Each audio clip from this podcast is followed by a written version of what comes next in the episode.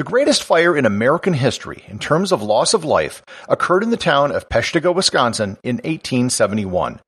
Most people haven't heard of it, and even people who live in the region today aren't aware of the disaster which happened in their own backyard.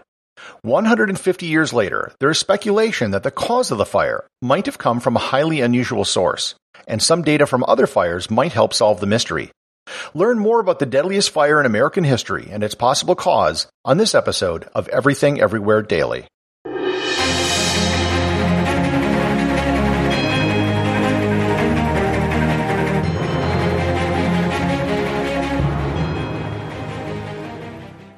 This episode is sponsored by Heaven Hill Bottled in Bond Bourbon. I recently had the chance to try Heaven Hill Bottled in Bond, and I can attest to its exceptional aromas with hints of caramel and vanilla intertwining with its oakiness, which provide a well rounded flavor profile. Taking a sip is akin to experiencing a piece of bourbon history firsthand. Heaven Hill Distillery may be America's most quintessential bourbon distillery, Established in 1935 after the end of Prohibition, the distillery was established by the Shapira family and has remained a family owned distillery to this day. In 1897, Congress passed the Bottled in Bond Act, which set forth strict rules for any bourbon labeled bottled in bond. Heaven Hill Bottled in Bond bourbon goes beyond the stringent requirements of the law by aging its bourbon for seven years, not four. The end result is a gold medal winning bourbon that truly stands out. Available nationally, look for a bottle at your local store. Heaven Hill Bottled in Bond. Heaven Hill reminds you think wisely, drink wisely. This episode is sponsored by ButcherBox. Summer is right around the corner, and that means cookouts. No matter what your preferred food is for a cookout or a barbecue, ButcherBox can help you make it the best. If you want to serve up some hamburgers, ButcherBox has grass fed ground beef to make the perfect smash burger. Want to cook up some steaks? Well, ButcherBox has that too, with some of the best cuts of steak, such as New York strip, ribeye, and filet mignon. Do you like grilled chicken? Well, ButcherBox has some of the best pasture raised chicken that you will find anywhere. And if you really want to wow people at your next cookout, you can try grilling some of their wild caught salmon on a cedar plank. Sign up at butcherbox.com slash daily and get a special deal. ButcherBox is offering my listeners a free for a year offer plus an additional $20 off. You can choose salmon, chicken breasts, or steak tips free in every order for a year. Sign up today at butcherbox.com slash daily and use code daily to choose your free for a year offer, plus get $20 off your first order. This episode is sponsored by Fluent in Three Months. Have you ever wanted to learn a foreign language and do so quickly? My friend Benny Lewis over at Fluent in Three Months might be able to help. Benny has spent over a decade language learning around the world.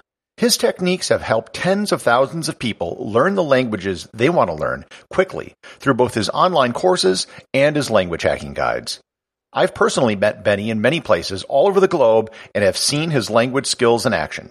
He doesn't just talk the talk, he walks the walk when it comes to language learning. And I'm sure he'll be able to help you too. To sign up for his free Speak in a Week email course, just go to fluentin3months.com or click on the link in the show notes.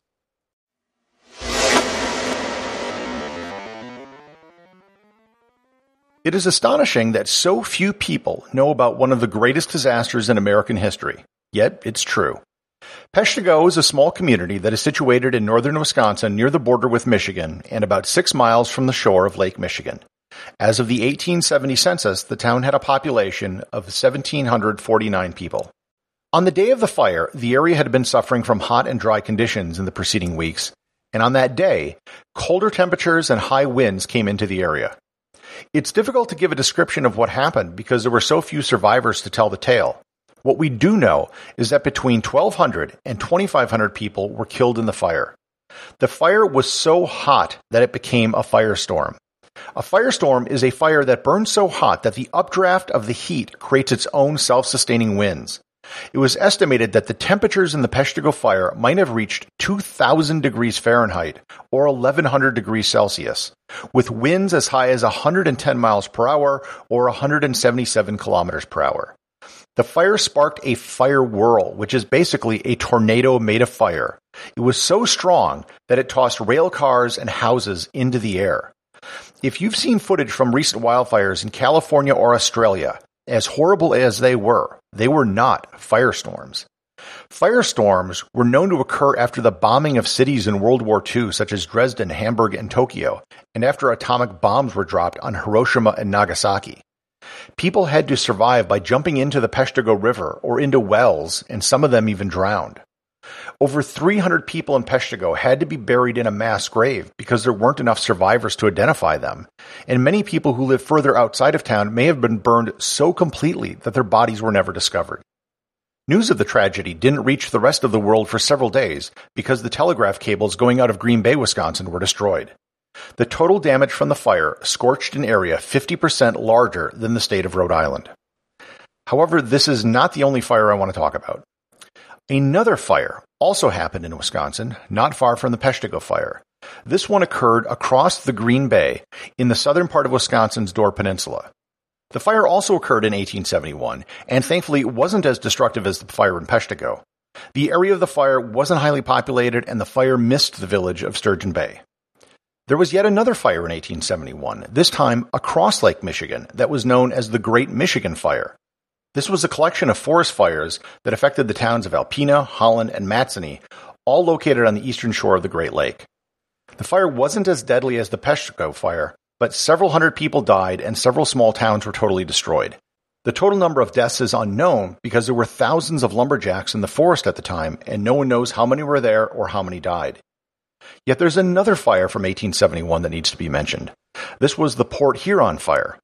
Port Huron is on the opposite side of the state of Michigan, near the Canadian border along Lake Huron.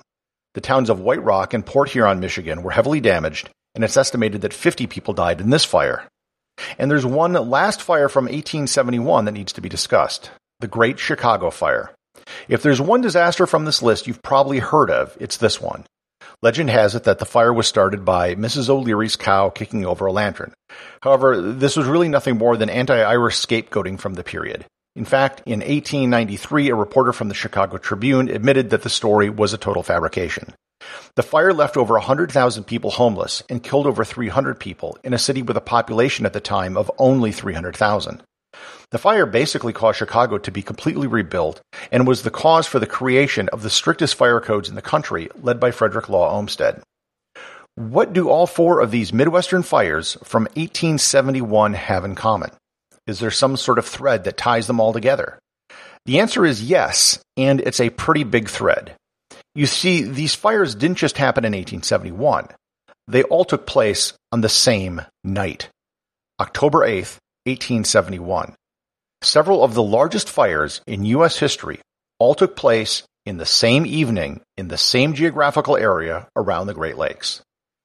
Either this is one heck of a coincidence, or there was something which caused such massive fires separated by hundreds of miles.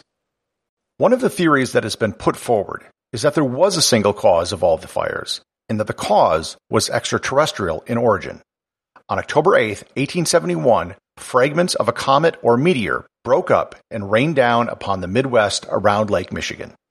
This certainly isn't impossible. Comets often have frozen, flammable materials in them, including methane and acetylene. With the high heat created from entry into the atmosphere, plus being put into contact with oxygen, there would be a potential for fire. Add to this the conditions that were in the area in the days leading up to the fire, and it's certainly plausible. In fact, a particular comet, Biela's comet, has been identified as the possible culprit. Recent video evidence from Russia of meteors that have hit the Earth have shown massive fireballs that are burning all the way until they have contact with the ground. It would also be consistent with some of the eyewitness accounts, which would describe fire raining from the sky and entire blocks igniting at once. There is little direct evidence of any sort of fire from the sky, nor should we expect to find any after 150 years.